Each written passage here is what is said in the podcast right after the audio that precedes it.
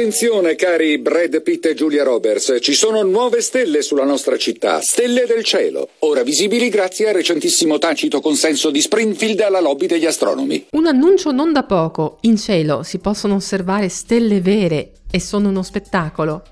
A comunicarlo è il nostro giornalista preferito, Kent Brockman, e se vi state chiedendo chi sia, significa che conoscete poco o nulla del mondo giallo dei Simpson, anche se credo sia difficile trovare qualcuno che non abbia mai visto una puntata anche solo di sfuggita.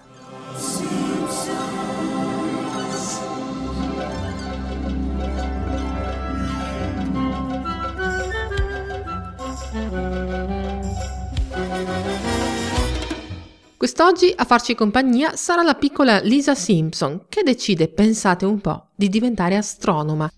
Come mai questa decisione? Scopre all'improvviso il fascino del cielo stellato osservandolo di sera dalle colline di Springfield?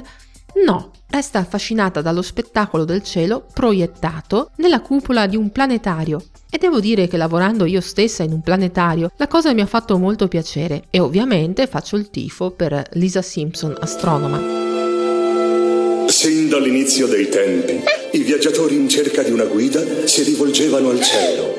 Polare, la stella del nord, la grande cintura di Orione, la maestosa Via Lattea, casa di un pianeta blu familiare da noi chiamato Rigel VII, non lontano dalla Terra. Abbiamo solo grattato la superficie dell'universo.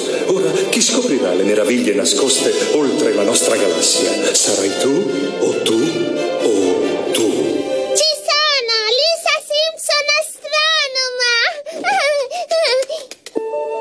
Il lato meno felice, se così vogliamo dire, della faccenda è che purtroppo è vero che oggigiorno apprezzare lo spettacolo del cielo stellato nei paesi e nelle città è alquanto difficile e che il cielo virtuale di un planetario diventa necessario per fare il confronto fra ciò che riusciamo a vedere alzando lo sguardo e cosa dovremmo riuscire a vedere in condizioni ottimali.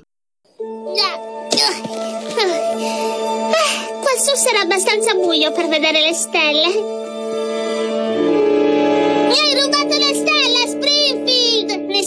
Hai scritto una poesia sullo schifoso bagliore arancione dello smog. Che viviate a Springfield o in un qualsiasi paese dotato di corrente elettrica, il problema è sempre lo stesso, chiamato inquinamento luminoso. Quello che vedi non è altro che inquinamento da luce. Per gli astronomi come me, questo è un problema più grande di, non lo so, conquistare una donna, cosa difficile per gente cerebrale. Dobbiamo fare qualcosa, ci sono, forse insieme possiamo raccogliere delle firme. Beh, vorrei aiutarti, davvero, ma se lascio questo osservatorio un altro astronomo se ne impadronirebbe. Sono come delle anguille, sguisciano dappertutto, eccolo uno, ti vedo! Confesso che personalmente non sono molto d'accordo con la scelta del termine inquinamento. Si tratta certamente di un problema, ma è un problema diverso rispetto agli altri inquinamenti come quello atmosferico e quello delle acque, che hanno il forte aggravante della tossicità.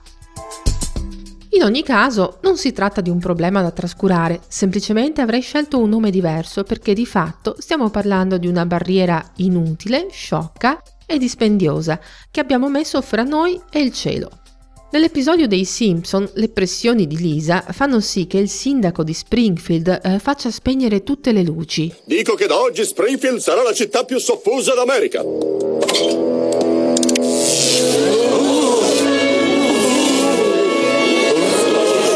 lo sguardo alle stelle, Springfield. Per millenni la gente ha ammirato i cieli e ha scoperto la propria anima.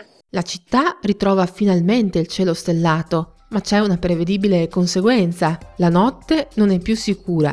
Vandali e teppistelli possono agire indisturbati con la complicità del buio, provocando una lunga serie di danni. Magari qualcuno ha pensato a questa stessa controindicazione nelle occasioni in cui si parla di affrontare il problema dell'inquinamento luminoso, ma noi non siamo sprovveduti come il sindaco di Springfield. Nessuno penserebbe mai di lasciare le città al buio. La soluzione non è illuminare di meno, ma illuminare meglio, indirizzando la luce verso dove serve, verso il basso. Avete presente quei lampioni fatti a sfera? Ecco, rappresentano il peggior tipo di illuminazione possibile, perché disperdono la luce in tutte le direzioni e l'atmosfera si fa complice nel diffonderla anche verso l'alto. Sì, l'atmosfera gioca a favore dell'inquinamento luminoso perché è molto brava a spalmare la luce tutto intorno. Lo fa di giorno, diffondendo la luce del sole e rendendo luminoso il cielo. Se non ci fosse atmosfera, vedremmo le stelle su sfondo nero anche nelle ore diurne, come succede ad esempio sulla Luna. E lo fa di notte, diffondendo la luce artificiale e rendendo più chiaro anche il cielo notturno. Così non è più possibile vedere le stelle più deboli e soprattutto quella che è diventata la grande assente dei nostri cieli moderni, la Via Lattea, che teme molto i riflettori e non si fa vedere pur essendo lì ad attraversare il cielo come un pallido ponte. Puntare solo la luce che serve, lì dove serve, significa quindi ritrovare il cielo e soprattutto risparmiare energia e risorse, limitando gli sprechi. In ogni caso, anche se sempre più spesso l'illuminazione pubblica degli ultimi tempi viene scelta proprio in quest'ottica, sta di fatto che per osservare le stelle resta valido il vecchio consiglio di allontanarsi dalle luci di città, cercare un luogo isolato e buio. Questa però è una condizione necessaria, non sufficiente. Ricordate che l'atmosfera diffonde la luce, quella del sole, quella dei lampioni e quella della luna. Ecco, se il vostro obiettivo è contare quante più stelle possibile, allontanatevi dalla città, ma fatelo in un periodo in cui non ci sia la luna a dare disturbo. Anche la sua luce, sempre suggestiva, diventa inquinamento luminoso se l'obiettivo è quello di concentrarsi sulle stelle.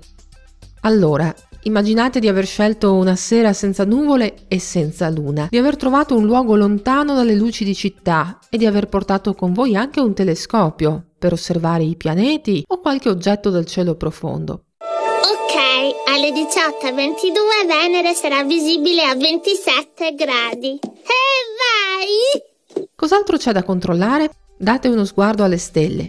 La loro luce trema.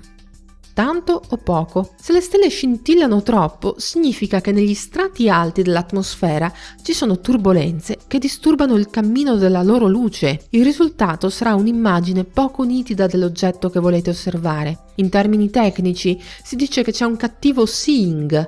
È la situazione che si verifica ad esempio quando torna il sereno dopo il passaggio di un temporale. Non ci sono nuvole e il cielo è terso, ma l'aria è ancora scombussolata e lo notiamo vedendo le stelle comportarsi come luci a intermittenza. Inquinamento luminoso, turbolenza atmosferica o cattive condizioni meteo. Per superare tutti questi ostacoli in una volta sola, la soluzione è allontanarsi davvero tanto, andare in orbita, come è stato fatto con il telescopio spaziale Hubble. Se invece ce ne restiamo sulla Terra, basta avere un po' di pazienza e aspettare e cercare la notte ideale. E non usiamo sempre la scusa dell'inquinamento luminoso per nascondere la nostra pigrizia. Se invece proprio la città non la volete abbandonare, allora fate come Lisa, rifugiatevi in un planetario. Magari venite a trovare me. Io vi aspetto anche con la prossima puntata di Stelle TV.